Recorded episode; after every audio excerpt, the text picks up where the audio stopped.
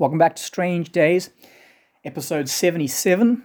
I'm Kyle Peters, and we're starting a new season on the theme and practice of simplicity that we find in the New Testament. And I'm going to borrow a lot from a chapter in the book, The Ruthless Elimination of Hurry, that a couple of us are now going through as part of a book club in the inner city.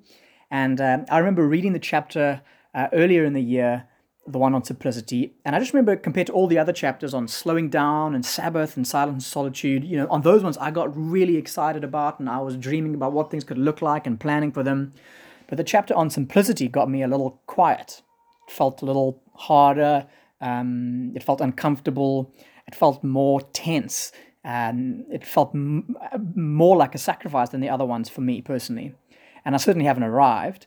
Um, and I do think sometimes, you know, circumstances do help make things simple for us in certain times. But often, you know, if, if our circumstances were different, I reckon we'd, we'd, depending on who we are, we'd consume and collect more and more and more. That's the general direction of um, who we are as people with our appetites. And uh, I'll leave that, us there as an intro for today um, because this is where I want to go. I want to compare two things. Um, make a little case quickly for the dominant uh, message with regards to stuff from the passages in the New Testament and compare that with the dominant message of our culture when it comes to possessions.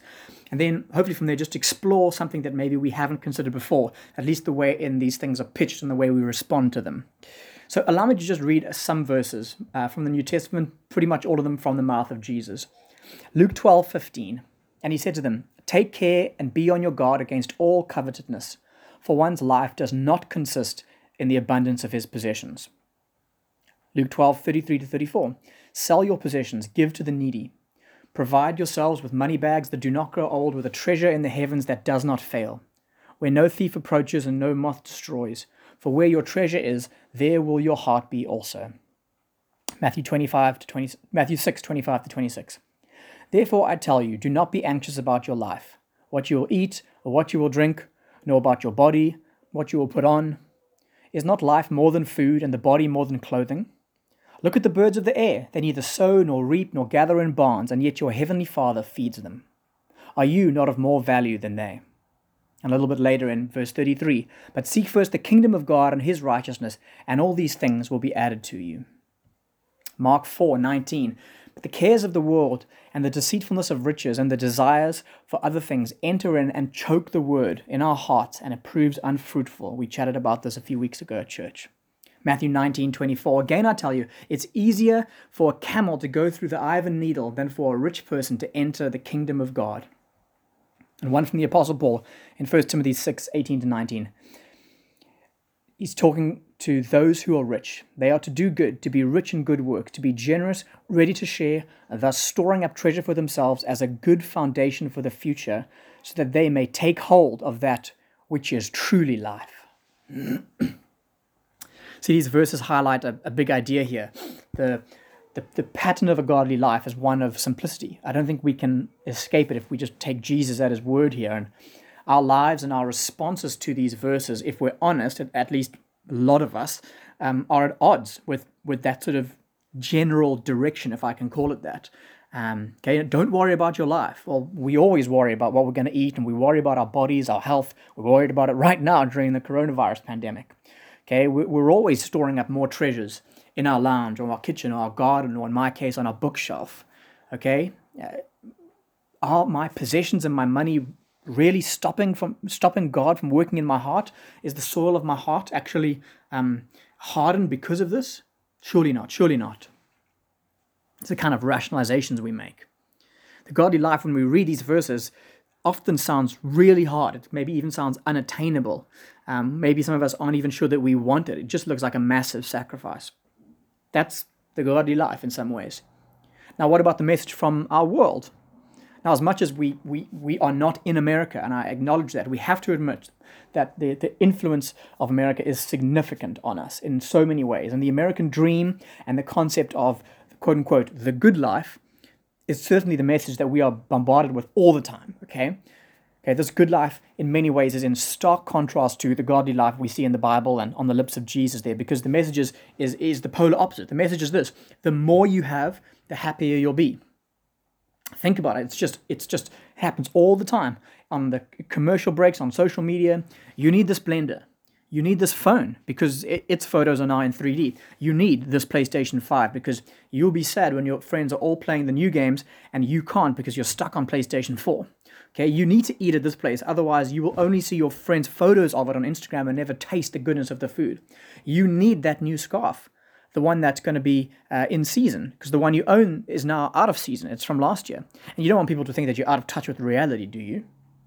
And remember, if you get that car or you get that job or uh, when you get that promotion um, and that new salary that goes with it, you'll be able to get to go on that holiday and you will be happy. Or at least you definitely will be happier than you are now. That's probably one of the most dominant messages of our culture. And so we seem to be presented with a choice.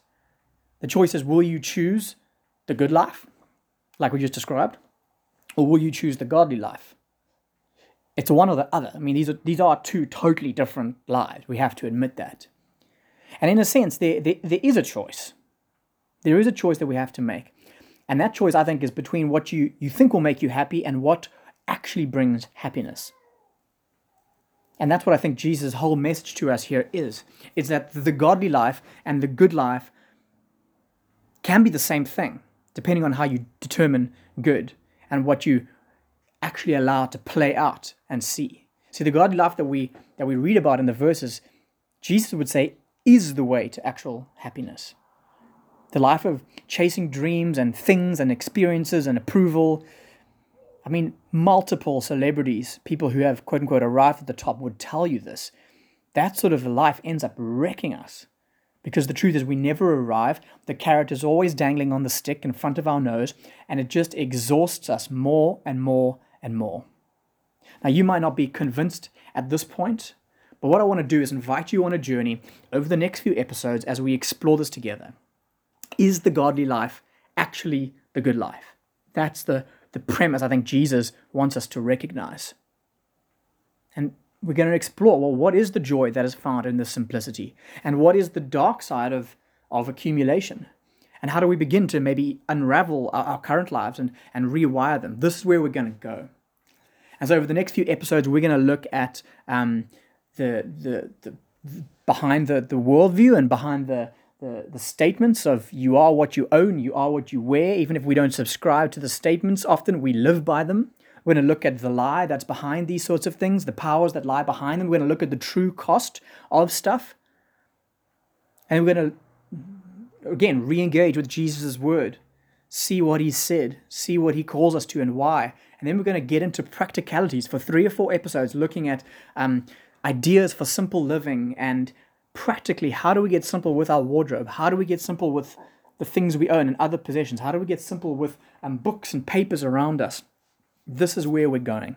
And so I invite you on this journey, one that I think in many ways the world has been awakening to 2,000 years after Jesus. Think of Marie Kondo and, and, and people talking about minimalism and essentialism and digital minimalism. People are waking up to the fact that Jesus was onto something because He's God and He knows what He's doing. And so, Father, open up our hearts, mine included. Help us to trust You. Help us to have our eyes open, God, as we explore to see both the truth and to be aware of lies in our world. And help us to be soft, God. Help us to have our hands and our fingers um, opened by you, by your power, to what they currently maybe clutch onto so tightly. And show us truly, God, the way that the way that leads to life. Amen.